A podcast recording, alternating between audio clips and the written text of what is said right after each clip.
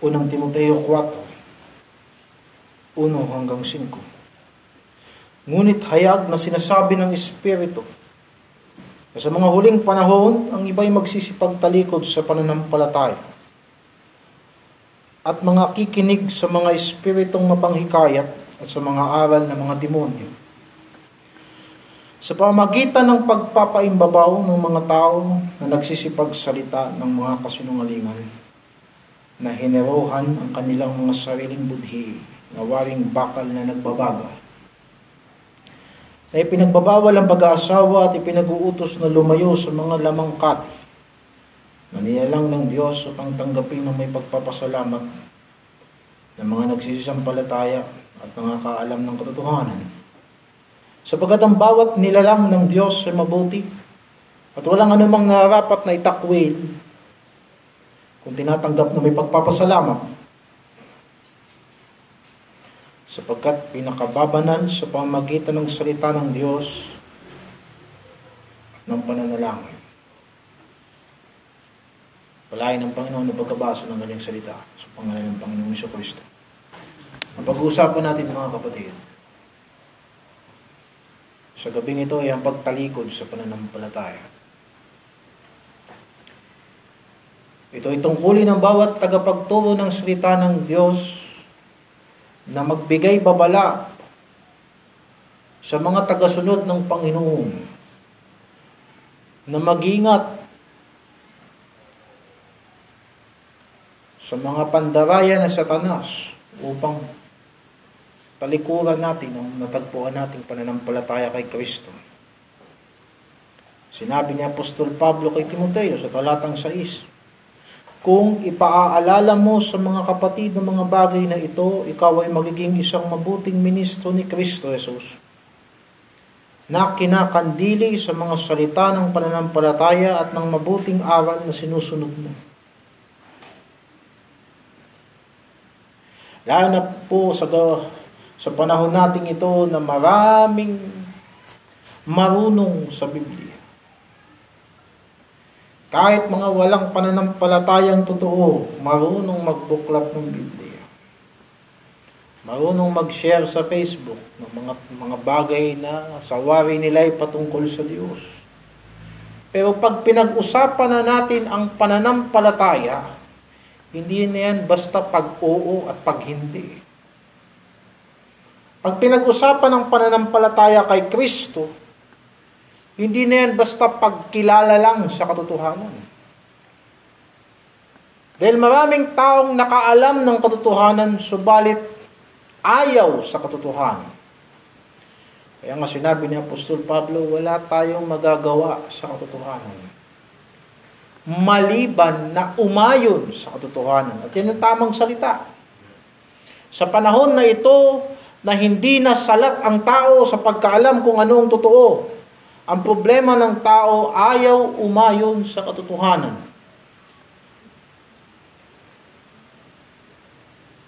At yan po ay hindi na nakakagulat sapagkat ang banal na Espiritu ang nagsabi niyan sa talatang 1. Hayag na sinasabi ng Espiritu na sa huling panahon, ang iba'y magsisitalikod sa pananampalataya. Some shall depart from the faith. Pag sinabing depart, hindi yan basta pagkakaligaw sa saglit na panahon.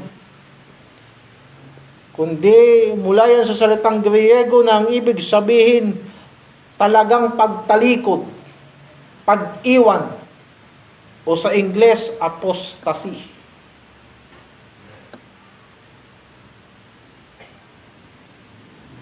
Tinuro ng Hebreo sa is, kung ano ba talaga ang kalagayan ng isang taong may buhay na walang hanggan at totoong nagkaroon ng karanasan sa Diyos. Sa Hebreo 6 at atang talata ay nasa talatang 4. Sapagkat tungkol sa mga minsang naliwanagan at nakalasap ng kaloob ng kalangitan at mga nakabahagi ng Espiritu Santo at nakalasap ng mabuting salita ng Diyos at ng mga kapangyarihan ng panahong darating. At saka nahiwalay sa Diyos ay di maaaring baguhin silang muli sa pagsisisi. Yamang kanilang ipinapakong muli sa ganang kanilang sarili ang anak ng Diyos at inilagay na muli siya sa hayag na kahihiyan.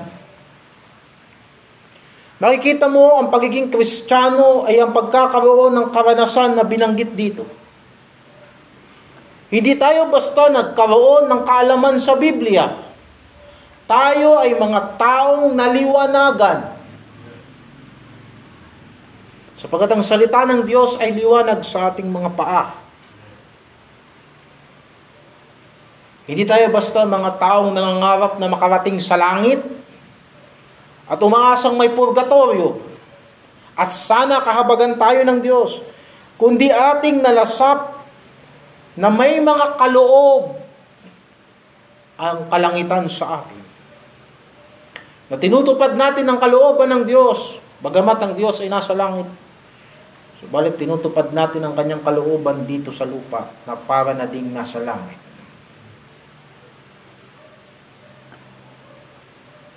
Tayo ay nakakabahagi ng Espiritu Santo. Hindi ba bilang impluensya o kuryente o emosyon sa ating buhay, kundi alam nating ang presensya ng Diyos na nagtutuwid at naggagabay sa atin. At ang kumakalawkaw ng ating mga puso sa tuwing tayo ay nagkukulang sa ating Panginoon. At nalaman natin ang salita pala ng Diyos ay mabuti sapagkat natikman natin ito. Nakita natin ang kapangyarihan nito sa buhay natin. Hindi tayo basta nagdadala ng Biblia lamang at pagkatapos bubuklatin natin dito sa simbahan. Pero hindi natin nalalasahan sa ating mga kaloob-looban. Ito palang salita ng Diyos ay matamis sa ating mga pangunawa. At yan ang kalagayan ng mga tunay na Kristiyano. At sinasabi ng Biblia, ang mga nakaranas ng ganyan ay imposibleng lumayo pa sa Diyos. Imposible na sila ay pagkatapos makakilala ng katotohanan magsipagtalikod at manatili na lang sa kasinungalingan. Totoo na tayo po paminsan-minsan ay napapadaan doon sa mga madidilim na daanan. At doon naman natin nakikita ang katapatan ng Diyos na siyang nagbabalik sa atin. Pero walang tunay na anak ng Diyos na hindi makababalik sa Diyos. Lalo na kung naranasan mo ang mga bagay na ito. Pero sa huling panahon, maraming tatalikod sa pananampalataya at hindi yun basta simpleng pagkakamali lang. Mga hindi na basta magsisinungaling, kundi mananatili na lamang sa kasinungalingan. Hindi na lamang mananatili, hindi na lamang gagawa ng mahahalay na gawain, kundi yun na lang ang pipiliin nila sa buhay nila. At darating ang panahon, itutuwid sila ng salita ng Diyos, ng banal na salita ng Diyos, ayaw na nila yun tanggapin, sapagkat nananatili na sila doon. At yun ang ibig sabihin ng apostasy, pagtalikod sa pananampalataya. Sa gabing ito, sa ating mga binasa, Naway maintindihan natin ang ugat ng pagtalikod sa pananampalataya. Na yung ugat ng pagtalikod sa pananampalataya, of course, dahil sa wala talaga silang karanasan sa kaligtasan, at yung ugat na yan ay nagiging kapahayagan din ng pagtalikod sa pananampalataya. Tatlo po ang ating nakita sa, sa ating binasa. Ang una, maraming tumatalikod sa pananampalataya sapagkat mas pinipili nilang makinig sa mga mapandayang espiritu at doktrina ni Satanas. Talatang 1. At mga kikinig sa mga espiritong mapanghikayat at sa mga aral ng demonyo. Maraming isinarado na ang Biblia at pagkatapos hindi na binuksan kailanman. Bakit? Mas pinili nilang mahalin yung pandaraya ni Satanas. At kung ikaw ay kristyano at nakikita mo ang sarili mo na mas pinipili mo ang mga kasinungalingan ni Satanas kaysa sa doktrina ng Diyos, aba, yan ay hindi mabuting langdas. Sinabi sa unang Timoteo sa 6.3, Kung ang sino mang nagtuturo ng ibang aral at hindi sumasang-ayon sa mga salitang nakagagaling, sa makatuwid ay ang salita ng ating Panginoong Heso Kristo at sa aral na ayon sa kabanalan. Makita mo? Makikita mo ba kung anong klasing aral ang pinakikinggan natin sa Diyos? Una, ito yung mga salitang nakagagaling. Pero darating ang panahon na ang mga tao hindi napipili ng salitang nakagagaling. Mas gusto nila yung salita ni Satanas. Imbis sana na sila ay napagaling sa kanilang mga espiritual na pagkakasakit.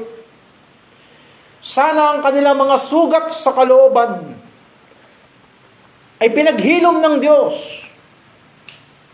Sana yung kabulukan na kanilang ipinamumuhay sa kanilang buhay ay kanila sanang natakasan sa pamamagitan ng karunungan ng ating Panginoong Heso Kristo na siyang nagbigay sa atin ng pagpapawalang sala sa pamamagitan ng pananampalataya. Kita mo? Ang salitang ipinangangaral mula sa Biblia ay salitang nagpapagaling sa tao. Nagbibigay sa tao ng isang malusog na pag-iisip. Pero mas pinipili ng tao yung payo ng kanyang kapwa-tao ang payo ng mga walang Diyos, ang payo ng mga makasalanan, pero pag pinangaralan mo, ayaw nila. Hindi mo ba nakita? Nang salitang ipinangaral natin dito ay salita ng ating Panginoong Heso Kristo. Kaya paulit-ulit na ipinangangaral sa inyo ng inyong pastor, palagi niyong titignan sa Biblia Sapagkat gaano man kaganda ang napapakinggan nyo sa akin bilang mga ngaral, kung hindi nyo yan makikita sa banal na kasulatan, wala yung saysay. Susunod kayo sa aking karisma. Susunod kayo sa aking galing magsalita. Hindi yan ang, is, ang banal na kasulatan. Ang sinabi ni Apostol Pablo sa mga tagat ni Salonika, Nagpapasalamat kami sa Diyos sapagkat ng inyong tinanggap ang ebanghelyo na inyong kaligtasan. Hindi ninyo yan tinanggap na parang salita ko lang, kundi inyong tinanggap bilang salita ng Diyos na ano, gumagawa sa sino mang sumasampalataya. Unang Tesalonica 2.13 Kaya nga, bakit mo pipiliin yung aral ni Satanas at maraming pumupunta sa bahay, sambahan, na alam naman nila yung kanilang ipinamumuhay ay hindi daan ng Diyos. Ayaw nila ng salita ni Kristo. At ang iba, hindi na talaga nagpatuloy. Doon na lang sila sa aral ng sanlibutan at hindi na kay Kristo. Sapagkat ang aral na ito ay hindi lamang salita ng Panginoon, kundi mga aral patungkol sa kabanalan. Bumalik tayo sa unang Timoteo sa stress.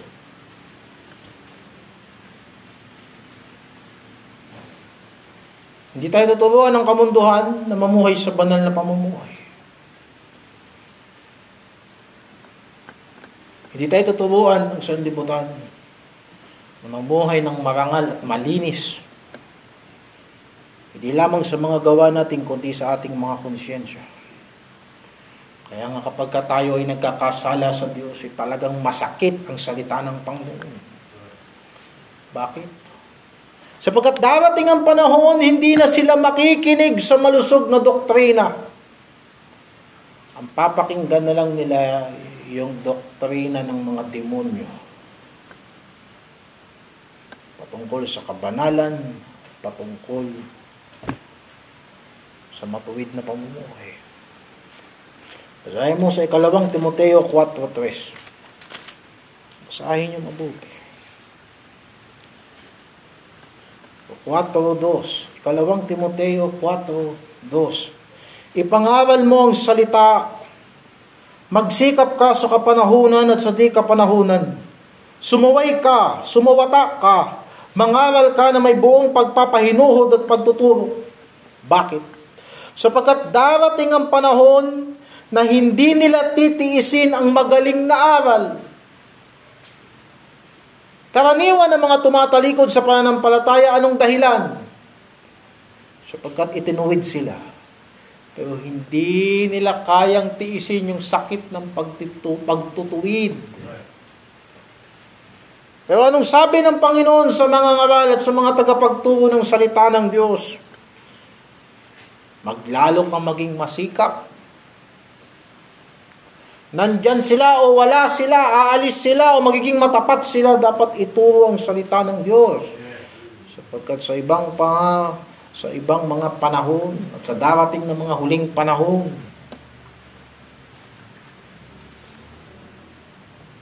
pupunta ang mga kambing sa simbahan.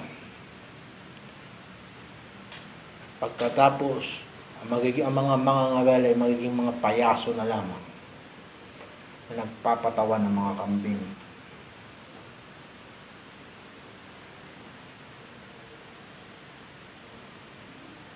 Sapagkat darating ang panahon na hindi nila titiisin ang magaling na aral, kundi pagkakaroon nila ng kati sa tainga. Magsisipagbuntun sila sa kanilang sarili ng mga guro ayon sa kanilang sariling masasamang pita mga membro nagpapatalon-talon ng simbahan. Pag hindi niya nagustuhan yung pangangaral dito kasi nasasaktan siya, hanap siya ng pastor na, gusto, na babagay dun sa gusto niya. Ayaw niyang itigil yung kasalanan niya sa loob ng simbahan. Anong gagawin niya? Aalis siya doon sa simbahan, imbis na itama niya yung kilos niya. Ang gagawin niya, pupunta sa kabilang simbahan, doon naman siya uli Sisiraan niya pa yung simbahan na kanyang pinanggalingan. At pag hindi niya uli nagustuhan yung pangangaral doon, lilipat ng lilipat ng lilipat hanggang susunod. Tagasunod ka na ni Mike Velarde. Hanggang sa susunod. Pupunta ka na sa mga hindi nangangaral ng matuwid. Yung iba bumalik sa mga pagkakatoliko kasi ang pare hindi sumasaway. Ngayon mga kapatid, isa sa mga dahilan kung bakit tumatalikod sa pananampalataya at maraming napipinto na mukhang mga nagkakamali sa pananampalataya kasi imbis na makinig sa salita ng Diyos kung ano-anong aral ang pinakikinggan at ina-apply sa buhay. So kung balikan natin yung sinasabi sa Salmo 1, o sa awit 1.1 hanggang 3. Mapalad ang taong hindi lumalakad sa payo ng masama. Mapalad ang taong hindi tumatayo sa daan ng mga makasalanan. Mapalad ang taong hindi nauupo sa upuan ng mga manlilibak. Pababarkada mo sa mga taong hindi seryoso sa Diyos, ayan ano nangyari sa iyo.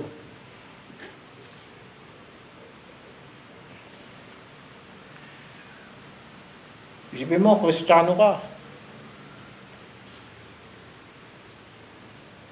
Kapag yung mga, mga kabarkada mo, niloloko nila ang Diyos sa harapan mo, nakikitawa ka din. O anong napala mo, isang araw, sama-sama na kayo. Hindi ba pagtalikod sa pananampalataya yan? Bakit mapalad? Talatang ikalawa, ang kanyang kasiyahan ay nasa kautusan ng Panginoon. At sa kautusan niya ay nagbubulay-bulay siya araw at gabi. At siya ay magiging parang punong kahoy na itinatanim sa siping ng mga agos ng tubig na nagbubunga sa kanyang kapanahunan. Ang kanyang dahon na may hindi malalanta at anumang kanyang gawin ay giginhawa. Ito mo ba ang salita ng Panginoon? Wala kang makikitang puno na tumibay na palakad-lakad. Kapag ang halaman, araw-araw mo binubunot, mabubuhay. Ang taong mas pinipiling makinig sa aral ni Kristo kaysa sa aral at impluensya ng kabunduhan, tumitibay, nagbubunga,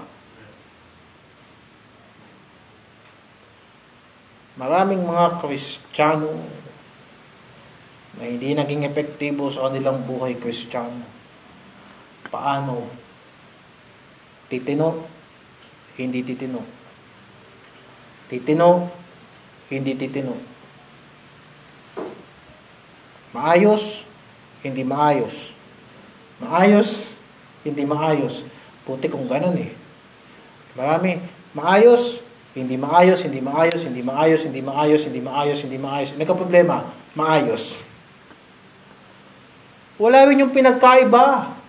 Napupunta ka sa bahay sambahan, magte-take down notes ka pa, o eh, manonood ka pa ng record, ng video. Buksan mo pa Biblia mo. Pero pag uwi mo, ang pinapakinggan mo naman, ay ang impluensya ni Satanas. Wala rin pinagkaiba. Kapag hinayaan mo na mamuhay ka na walang pananampalataya araw-araw, kung hindi ka anak ng Diyos, katapos-tapusan, talagang tatalikod ka sa pananampalataya. Subalit kung ikaw ay anak ng Diyos, at napapakinggan mo ang mga bagay na ito, eh, ikaw ay mag-iingat at hihingi ka ng awa sa Panginoon. Pangalawa, Maraming tumatalikod sa pananampalataya sapagkat sila ay nagsisinungaling. Unang Timoteo 4. Dos, sa pamagitan ng pagpapaimbabaw ng mga salita na nagsisipag pag-iimbabaw ng mga tao na nagsisipag salita ng mga kasinungalingan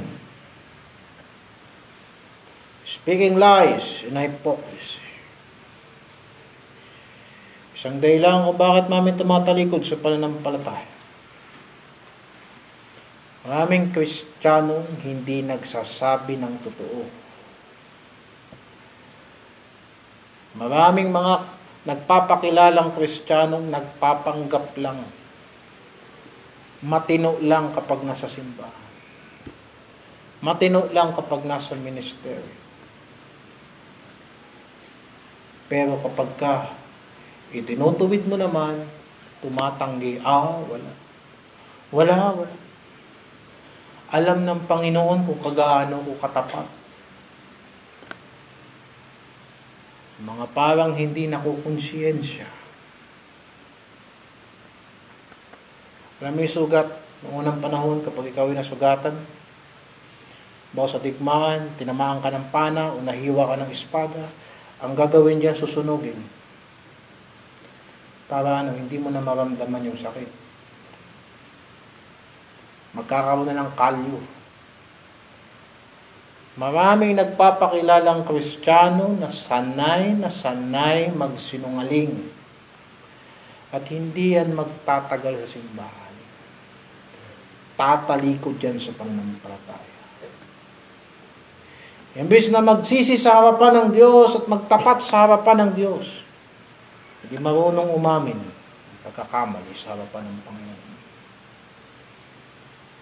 At yan ang nagiging mitya. Palagi tayong nasasaktan sa pangangaral. Yan ang nagiging mitya na parang ang mga ngaral kalaban natin. At yan ang nagiging mitya na yung salita ng Diyos binabali na natin para umayon sa atin kasi ang tingin natin sa sarili natin, matuwid na matuwid tayo, pero ang alam talaga natin, meron tayong ginagawang mali. At maraming mga tumagal sa simbahan, gumagawa ng mali at alam na nilang mali sila pero ayaw nilang ituwid. Itinataas nila ang kanilang mukha na parang wala silang kasalanan. Nagsasalita ng kasinungalingan sa pagpapaimbabaw. Paano ka maitutuwid? Misan huling-huli ka na, nagsisinungaling ka pa. Kamusta ka? Okay lang. Okay ba yun? Okay ba yun na nakita namin kung gaano ka katapat sa Panginoon, tapos dumating yung panahon, bigla ka ng lamig. At tinanong ka, kamusta ka kapatid? And sabi mo, okay lang. Samantalang ikaw mismo, alam mo sa sarili mo, may pagkukulang ka sa Panginoon. Hindi natin pwedeng paghiwalayin yung pananampalataya at pagsasabi ng totoo. Maraming nagsabi na magaling sila sa pananampalataya pero nakalimutan nila na kalakip ng pananampalataya ay dapat merong mabuting konsyensya. Basahin natin sa unang Timoteo 1.19 Ingatan mo ang pananampalataya at ang mabuting budhi kaya nga tayo nagko-confess sa harapan ng Diyos. Kasi hindi pwedeng sa mga konsensya natin, daladala natin ang mga kasalanan na hindi natin sinusuko kay Kristo. Palagay mo ba ay pananampalataya? Hindi pwedeng nananampalataya tayo sa Diyos at pagkatapos dinidepensahan natin yung sarili natin mula sa pagtutuwid kundi binubuyang-yang natin sa harapan ng Diyos ang ating mga pagkakamali upang sa ganun tayo ay kahabagan ng Diyos. Ang nagtagtago ng kasalanan, hindi siya magiging matagumpay. Pero ang sino mang umaamin at tumatalikod sa kanyang pagkakasala ay kinakahabagan ng Diyos. Kaya nga sinasabi rito, ingatan mo ang pananampalataya at mabuting budhi kasi kapag yung mabuting budhi, hindi mo isinama sa pananampalataya, tatalikod ka sa pananampalataya. Na ito'y itakwil ng iba sa kanila ay nangabagbag tungkol sa pananampalataya. Kita mo? Parang parang barko sa gitna ng bagyo na walang matibay na pundasyon na tinangay, tinangay, tinangay ng hangin at alon, nawasak, have made shipwreck. Bakit? Magaling sa doktrina pero madumi ang konsyensya. Nawasak. Eh kung sa gitna ng bagyo ay tumawag ka sa Diyos, O Diyos, mahabag ka sa akin, mamamatay na ako sa bagyong ito. Eh di sana pinatigil ng Panginoon ng unos. Pero maraming sa da, dahil sa kayabangan, dahil sa pride, hindi aamin. Magmamatigas siya sa gitna ng palo ng Diyos. Kakamali sa pananampalataya nawawasak. Maraming mga nagmistulang barko na umalis sa pantalan na maayos, hindi nakarating sa patutunguhan, sa gitna pa lang ng dagat, lumubog na. Hindi pwedeng magaling lang tayo sa Biblia.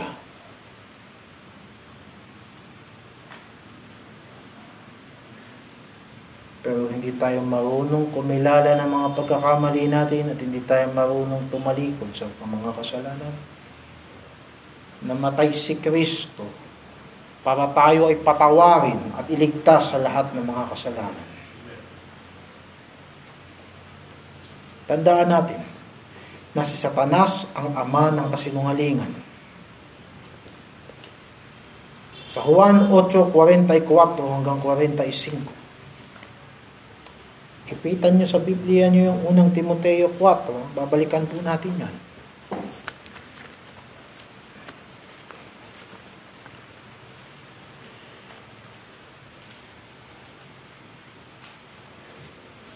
Isang malaking hadlang sa isang maayos at masayang pakikinig ng salita ng Diyos ang mga natatagong pag, mga kasinungalingan. At makikita ho natin dito sa ating babasahin ang koneksyon. Umpisahan natin sa 43. Bakit hindi ninyo napag-uunawa ang aking pananalita? Sapagkat hindi ninyo mangyaring dinggin ang aking salita. Kayo ay sa inyong amang diablo at ang nais ng inyong ama ang ibig ninyong gawin. Siya ay isang mamamatay tao buhat pa ng una at hindi na natili sa katotohanan sapagkat walang katotohanan sa kanya. Pagka nagsasalita siya ng kasinungalingan, ay nagsasalita siya ng saganang kanya sapagkat siya ay isang sinungaling at ama nito. Ngunit dahil sa sinasabi ko ang katotohanan ay hindi ninyo ako sasampalatayanan. Tanong, paano magpapatuloy sa pananampalataya ang taong namumuhay sa kasinungalingan? Magkaibang direksyon yun, mga kapatid.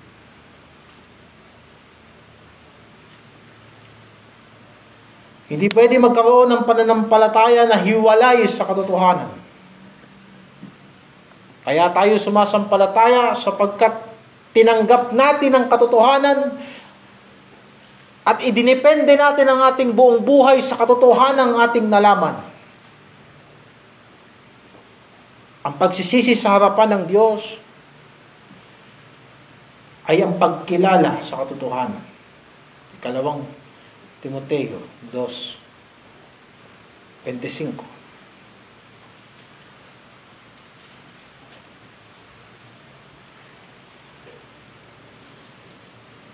Kaya kapag ka tayo ay nasusukol na ng salita ng Panginoon, eh, huwag na tayo magmamatuwid pa.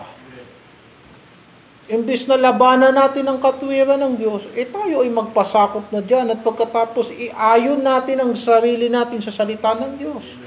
Sapagkat sinabi ng Juan 17, 17, pakabanalin mo siya, sila sa pamamagitan ng iyong katotohanan. Ang salita mo ay katotohanan. Hindi ba alam? Hindi naman tayo nagmamatuwid sa sarili natin. Kaya nga kailangan natin ang salita ng Diyos eh. Kasi kung matuwid na tayo sa sarili natin, hindi natin kailangan magpatuwid sa salita ng Diyos. Kasi ang salita lang ng Diyos ang matuwid.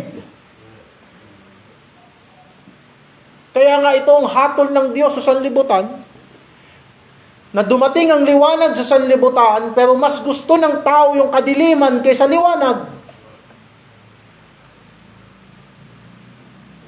Nakapakinig sila ng malilinaw na pangangaral sa tuwing araw ng pananambahan. Imbis na tanggapin nila yung katotohanan, iniisip pa nila, ah, hindi marunong umintindi si pastor. Grabe naman, hindi makatao si pastor. Grabe naman, hindi naman hindi ba nila naintindihan yung aming pinagdaanan? Ah, dapat mo maintindihan, pinagdadaanan mo yan dahil sa layo-layo mo sa salita ng Diyos. At ito'y binabalik ka ng Panginoon sa kanyang salita para tumigil na yung iyong paghihirap sa sarili mong mga gawa.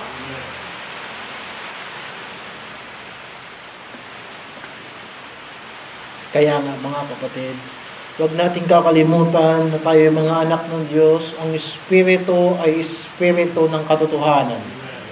Papatnubayan niya tayo sa lahat ng katotohanan. Ang walang Espiritu ng Diyos tatalikod sa pananampalataya. Makikilala mo yan sa kanilang mga gawa. Isang araw babalik si Kristo. Ang babalikan niya yung mga namatay kay Kristo.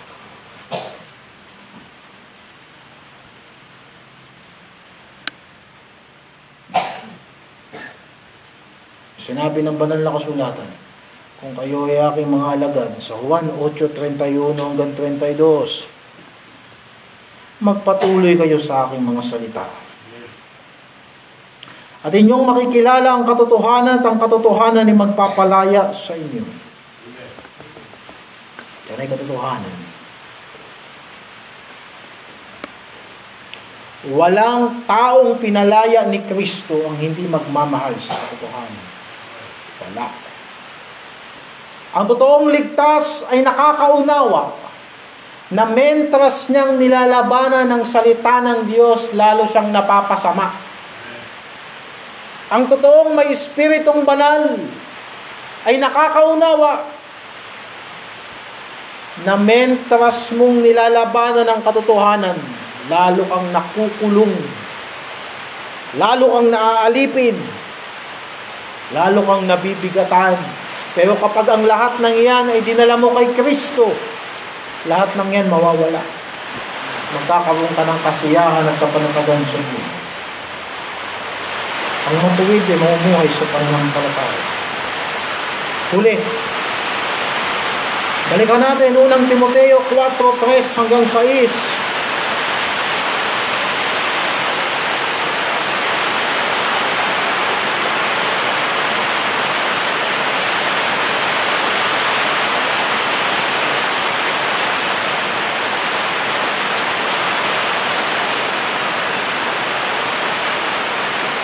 Na ipinagbabawal ang pag-aasawa at pinag-uutos na lumayo sa mga lamang kapit na nilalang ng Diyos upang tanggapin na may pagpapasalamat ng mga nagsisampalataya at nakakaalam ng katotohanan sapagkat ang bawat nilalang ng Diyos ay mabuti at walang anumang nararapat na itakwil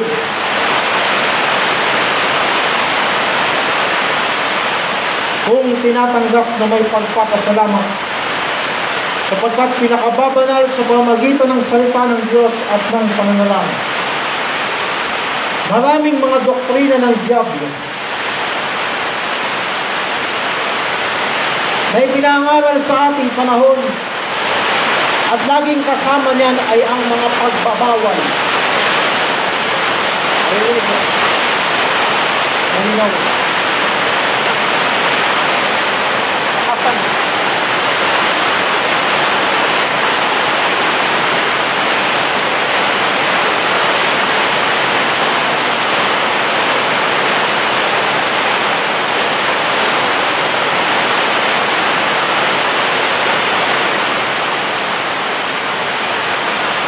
Makita mo dyan sa banal na kasulatan. Yung mga nagsasabi na bawal mag-asawa, doktrina ng Diablo. Yung mga nagsasabi na yung mga pare hindi pwedeng mag-asawa, doktrina ng Satanas. Yung mga nagsasabi na bawal kumain ng baboy, doktrina ng Diablo. Ano bawal yung ganito, bawal yung ganyan. Doktrina ng Diyos. Pero hindi natin pag-uusapan ngayon yung mga pagbabawal. Kundi, ano yung nakakaligtaan kapag may mga baw, may mga bagay na ipinagbabawal sa ilalim ng batas, ano yung nakakaligtaan ng mga tao patungkol sa pananampalataya? At yun yung maging mapagpasalamat.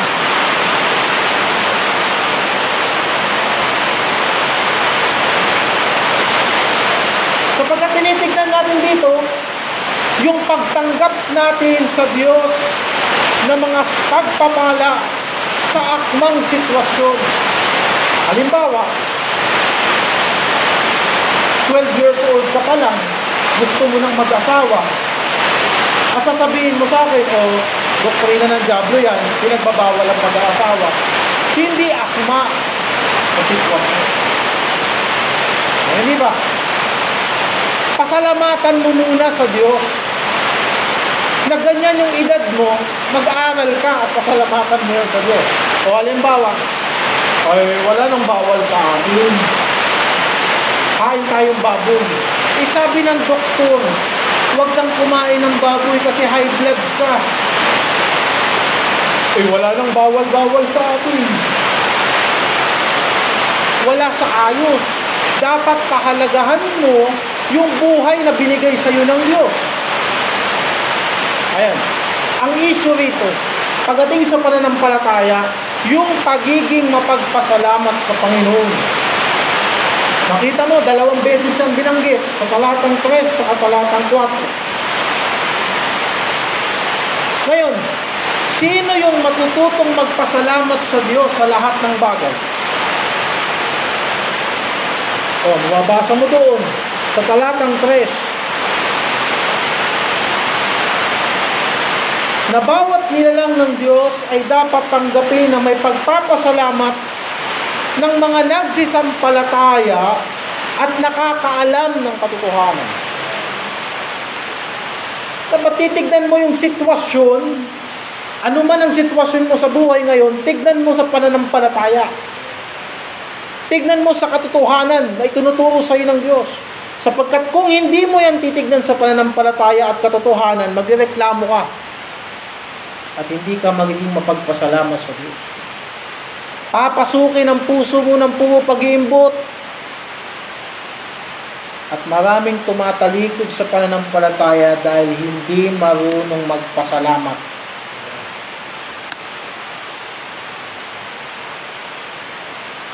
O mga reklamador, yung bang kahirapan magpapahinto yan sa Kristiyano? Hindi.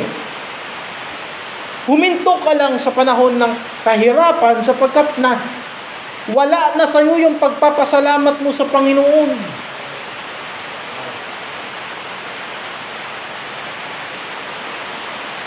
Di mo naisip na lahat ng bagay ay pinahihintulutan ng Diyos sa kanyang mga anak para sa kanilang ikabubuti. Pero itong talatang ito, hindi dapat natin tignan na gawin natin ang lahat kasi malaya tayo. Kundi titignan natin na kung tayo ay mga Kristiyano, matuto tayong limitahan ang sarili natin ayon sa pananampalataya at katotohanan. Sapagkat sinabi sa Roma 14.23, anumang hindi ayon sa pananampalataya ay kasalanan.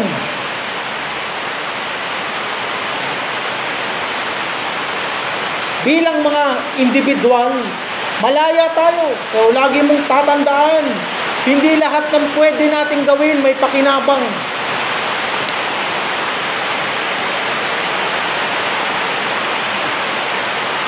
Malaya tayo magpasya kung anong gusto nating gawin sa buhay natin. Pero tandaan mo, sa pananampalataya at katotohanan, hindi lahat ng gagawin mo makabubuti sa iyo. At maraming sinunod na lang nila yung kagustuhan nila, hindi na sila tumingin sa kung ano ba ang tinuturo ng Diyos sa kanyang salita. Mga nagsipaghulog sa kung anong matuwid.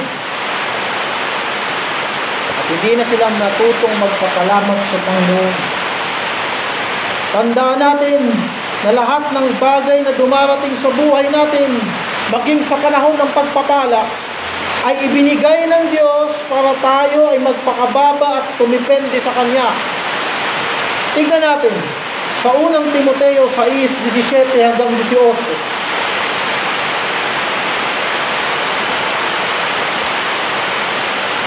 Anong sabi ng banal na kasulatan?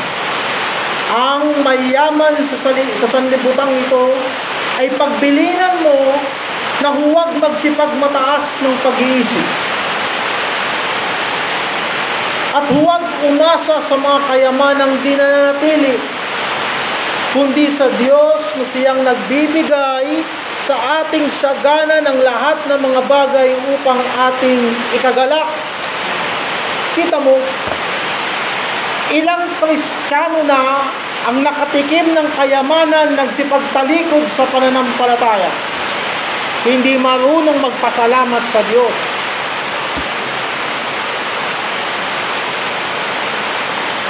Dapat kapag ka pinagpapala ka ng Diyos, lalo kang magpakababa at matakot sa Panginoon.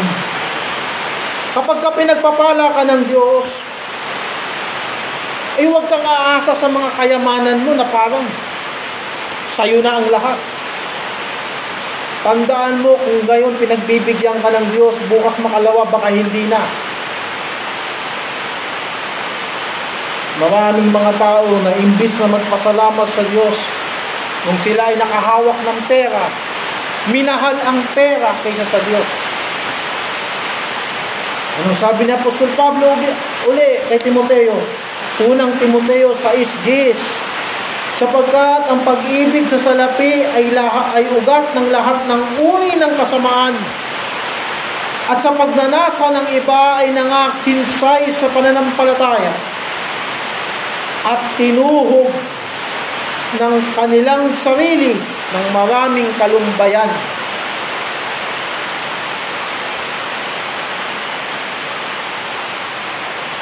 Hindi ba malinaw na sinasabi ng banal na kasulatan?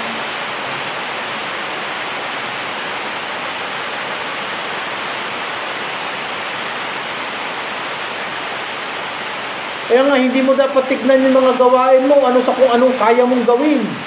Tignan mo yan kung ano ang kalooban sa iyo ng Diyos. At anumang bagay na ibigay sa iyo ng Diyos, pasalamatan mo at huwag kang magreklamo.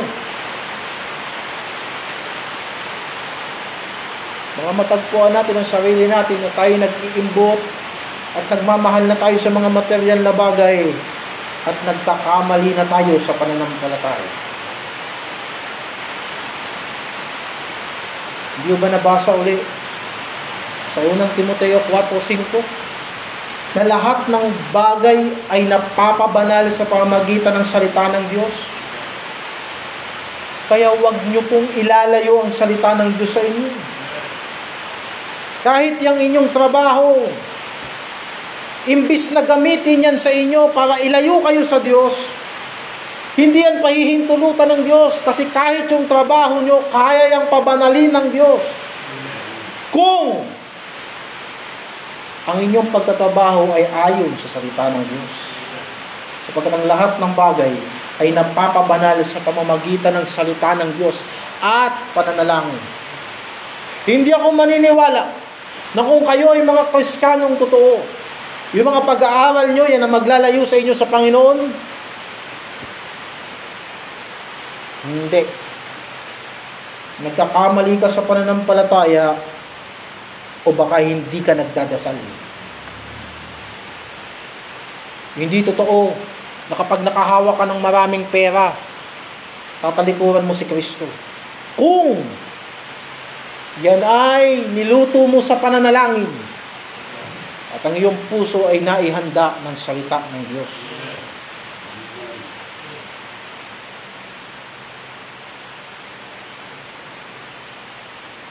Yan mga kapatid, tapos-tapusan, tandaan niyo yung tatlong bagay na. At yan ay hindi lamang theoretical. Marami sa inyo nakita niyo yan nangyari dito. Maraming naging matigas ang ulo, tumalikod. Naging maraming ayaw mapangaralan, tumalikod sa pananampalataya. Maraming mga nagsinungaling na lang, nagtago, naglihim, nawasak. Maraming hindi naging matapat. Akala mo maayos na maayos talaga. Pero walang takot sa Diyos. Nawasak ang buhay. Maraming iginiit yung karapatan. Ay, malaya na tayo. Lahat pwede na nating gawin. Oo nga, kaya nagpapasalamat ka ba sa Panginoon? Sa lahat ba ng bagay na ginagawa mo, pinaparangalan mo ba si Kristo? O mas sumasamba ka na sa material kaysa sumasamba ka sa Diyos? Yan ay mitya ng pagkakamali sa pananampalataya. Nawa ay nakita ninyo sa Biblia Unang Timoteo 4, 1 hanggang 5. Nandyan yung pinangaral natin sa gabi nito. Tatlong puntos na. Mga ugat at manifestasyon ng pagtalikod sa pananampalataya. Hindi tayo sa Panginoon ng tulong, Panginoon, patatagin mo kami sa pananampalataya. Panginoon, tulungan mo kami Hindi namin sasabihin malakas kami sa pananampalataya. Baka isang araw, nakabuwal na kami. Tulungan mo kami, Panginoon. Na kung itinutuwid mo kami, eh magpatuwid kami. Tulungan mo kami na kung kinukumpronta mo na kami sa mga kasalanan namin, eh wag na kami maglilihim pa. Kita mo na eh. Ba't ka pa magsisinungaling sa Diyos? Yung makagawa tayo sa kasalanan sa harapan ng Diyos, may taglay ng kahinaan ng ating laman yan eh. Pero alam mo, pinaka nakakabastos sa harapan ng Diyos. Ito. Nakita naman ng Diyos yung ginawa mo, nagsinungaling ka pa. O hindi ba? Hindi ba? Di ba ang Diyos alam niya lahat ng bagay? Eh bakit pag binagwiwikaan tayo ng Panginoon, sasabihin natin, ah, hindi akin yon Kanya yun. Amen, brother. Magsisi ka na, brother. Kung ikaw talaga yun. Hindi ba? Hindi ba nakakabasto sa harapan ng Diyos yun? Matatago ka pa sa harapan ng Diyos, ikita niya naman yan eh. Oh. Last na. Hebreo 4, 12 hanggang 13.